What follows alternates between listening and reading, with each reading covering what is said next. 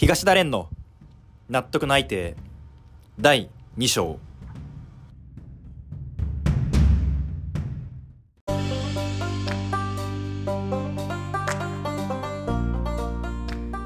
どうもこんにちは。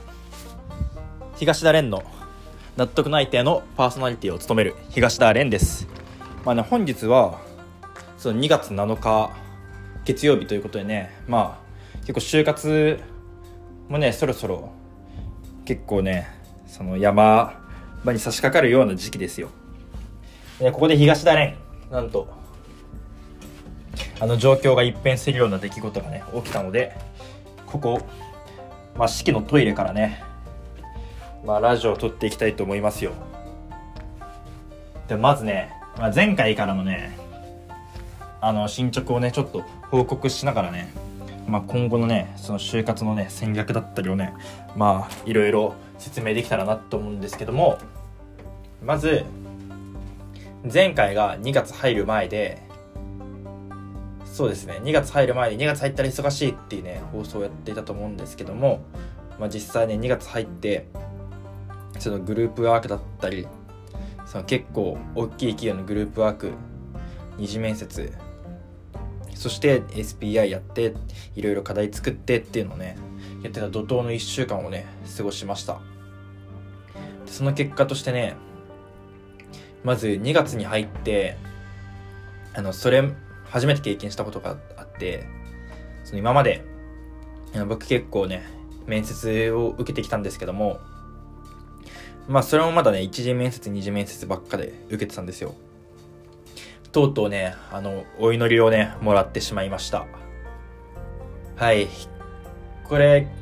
まあ、いずれかはね、もらうだろうっていうところでね、まあ、そういう気持ちでいたんですけども、まあ、いざね、お祈りされてしまうとね、やっぱちょっと悲しいですね。グッてくるっていうか。で、しかもそれが結構課題とか出して、めっちゃ時間かけて課題作ってグループワークと面接やってそれの全部の結果で判断しますってやつで。ちょっと時間かけちゃった割に落ちちゃったよっていうね、まあ、ショックを受けてますね。あの某 K 研究所さんのところ落ちてしまいました。でそれ以外にその2月の前半経験したこととしてはその僕の中の今第一企業第一ん？本命第一志望企業があってそこが SPI 受けてくださいって言われててでも別に一次面接確約でいけるよって感じだったんですけどなんかどうしても変な SPI の結果出したくないなと思って一応過去に1回だけ受けててそれの使い回しができたんですね。でそれ使い回そうかなって迷ってたんですけど、まあ、いかんせん夏に受けたもので、まあ、夏に受けたものと今俺が受けるもんじゃまあそもそもねあのパーソナル的な面もねまあ変わってるだろうし変わってるだろうしってその考え方をいろいろね具体化させていくうちにどんどん鮮明になってきたものもあるしそもそも夏やったのがどれぐらいできてるかも分かんないってところでね受け直しに行ったんですよ。しかもお茶の水まで。でそしたらその、まあ、僕 SPI の勉強全くしてなかったんですけど結構 Web テスト受ける機会がたくさんあってで、ウェブテストを受けるときはいつも、まあ、言語、非言語分かれてて、まあ、言語はまあしゃあないから自力でやる。で、非言語はもう問題文を調べたら知恵袋に載ってるからそれを丸々打つっていうやつでやってたんですよ。で、やってたら多分そのうちになんかすごい言語能力がついたのか分からないんですけど、めちゃめちゃ調子良くて、言語の調子が良い状態で終わったんですね。で、非言語入ったんですよ。で、SPI ってあの言語、非言語って流れで入ってって、で、その SPI って1問解き終わるごとにその正解率とかで出る問題変わっていくんですね。だから例えばで問題できなでき全然できない全然できないっていう風に続いてったらどんどんその簡単な問題が出てしまってで簡単な問題ばっか出てで簡単問題出ると解けるじゃないですか。でああ今日できたわっていうその終わった時の感覚の人はあの実はできていない。一方でそれの逆でどんどん難しい問題出てうわこれできなかったよっていう人は実はできているっていうなんかそういう仕組みがあってって言ってもまあそれは主観なんで、まあ、それをなんか客観的に判断できるいくつか指標があって例えばあの国語だと国語じゃない言語だと例えばその漢字の意味とかそういう問題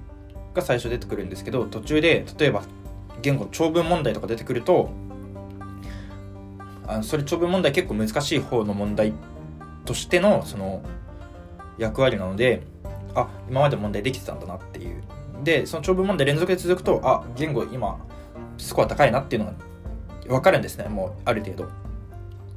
でその状態で言語は終わったんですね。で非言語入ってるんですけど非言語のの一番最初の問題難易度っていうのはもう言語の出来で決まるんですね。言語非言語っていう流れなんで。でその時に、まあ、非言語まああのよくその就活ガチでなんか商社とか行くような人はその SPI8 割9割取んないといけないくてその指標があるよっていうのを言われてその指標って言われてるのがその4タブ問題っていう問題とチェックボックス問題っていうその2種類なんかよく言われてるその難しい指標のワードで、まあ、どういう問題なんだっていうなんですけども SPI の問題って普通一問一答なんですね。なのに対してそのタブタブがあってそこで問題を何問かやる。だから一問三答みたいな一問ざっとその1個の問題に対して、まあ、4個ぐらい問題が出てくるよっていう。のがあって例えばその2タブだ。それがあの数が多ければ多いほどなんかまあ普通に考えて1個の時間内にたくさん解くのシンプルに難易度高いじゃないですか。という意味でその普通の問題は 1, 1個の問題に対して1個解くんですけどそれが1個の問題に対して、まあ、2個解くのをそのタブで切り替えて問題切り替えるんで2タブ3タブ4タブっていう風にあるんですよ。その4タブがもう、まあ、最難関って言われてて非言語の問題入った時に4タブ問題から入ったらそれ今一番スコア高い状態でやってその何段階があるんですけどそのうちのもう最上位だよっていうのが出てて今4タブから入ったんですねおこれ来てんなって。でそその時に初めて自分の中でいやこれちょっと一発気合入れてやるかってなって、まあ、4タブ解いたんですけど、まあ、残念ながら4タブのねその4個目の問題で計算ミスしてしまってで時間がなくて解き直せなくて、まあ、結局ねそこからちょっと失点してしまったんですけどもその後も今度チェックボックス問題っていうのがあってその SPI っていうのはその問題に対して答え1個選ぶみたいなのが、まあ、オーソドックスな問題なんですけどそたまにその1回トイレ流しますね。たまにその当てはまるもの全て選べとかあの式立てて x イコールなんとかって求める問題じゃなくてなんかもう推測するみたいな。こういう状況だった時にこれはどういうふうに推測されるか。当てはまるもの全て選ぶみたいな。そういう問題が出てくるんですよ。でそれも高得点の指標って言われててそので結局それってむずいんで全然解けないんですね。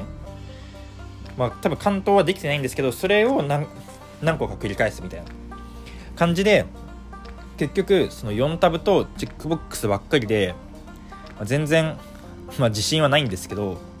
まあ、最後まで4タブとチェックボックスが出るってことはその、まあ、スコアが上下していく中で下の方に行ってないっていうところでまあ4タブチェックボックスで終わってすごいいい SPI の出来がになったなっていう風に感じてちょっとその日ルンルンで帰りましたね。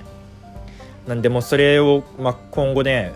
あの企業受ける時はもうバンバン使い回していきたいと思いました。っていうのがねあの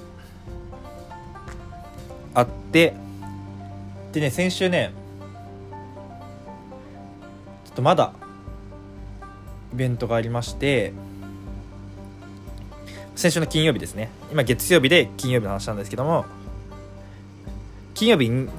2社受けたんですね。で午前中に一次面接受けて、まあ、それはなんとか受かっててで午後に最終面接受けに行きました。でそれ対面なんで青山まで行ってで青山の本社行って、まあ、そこはあのまだ大きくないベンチャー企業なんですけど、まあ、これからすごい勢いつけて大きくしていこうっていうもう今すごい勢いがある時みたいな感じの企業で行ってなんか筆記の適正検査みたいなの受けて面接してプログラミングテストしてっていうのやってなんとねさっきそれの結果が来て見事内定ゲットしました。ってことでねもう東田蓮もね脳内定卒業ということでねまあその内定卒業して、まあ、これからその内定をね選別していくっていう、まあ、そういう段階に入ったんじゃないかなっていうところで、まあ、今回第2章というふうに言わせていただいて、まあ、第その東田蓮のね納得内定への道第1章をそのゼロの状態から内定ゲットまでのそのねその過程とするんだったら、まあ、第2章はその内定がある上で納得内定をゲットしようよっていうねそういうまあフェーズにしていきたいなっていうところで、まあ、今回からね第2章突入です。ってことでねこれからはねちょっとで受ける企業も絞りつつそうですまあその受けたベンチャー企業もまあすごいねいい企業なんですけどもやっぱりその大学院まで行っててベンチャー会というようになってしまうのでやっぱりここはね難関大手企業をね狙いたいところですね。ってところで、まあ、これからねちょっと受ける企業を、まあ、若干難関寄りにね絞っていい内定をね取っていきたいと思います。ってことでね、まあ、初内定ね報告でした。2月はねいろいろ忙しくなるんでね今後またラジオを撮っていけたらと思いますそれじゃあバイバイ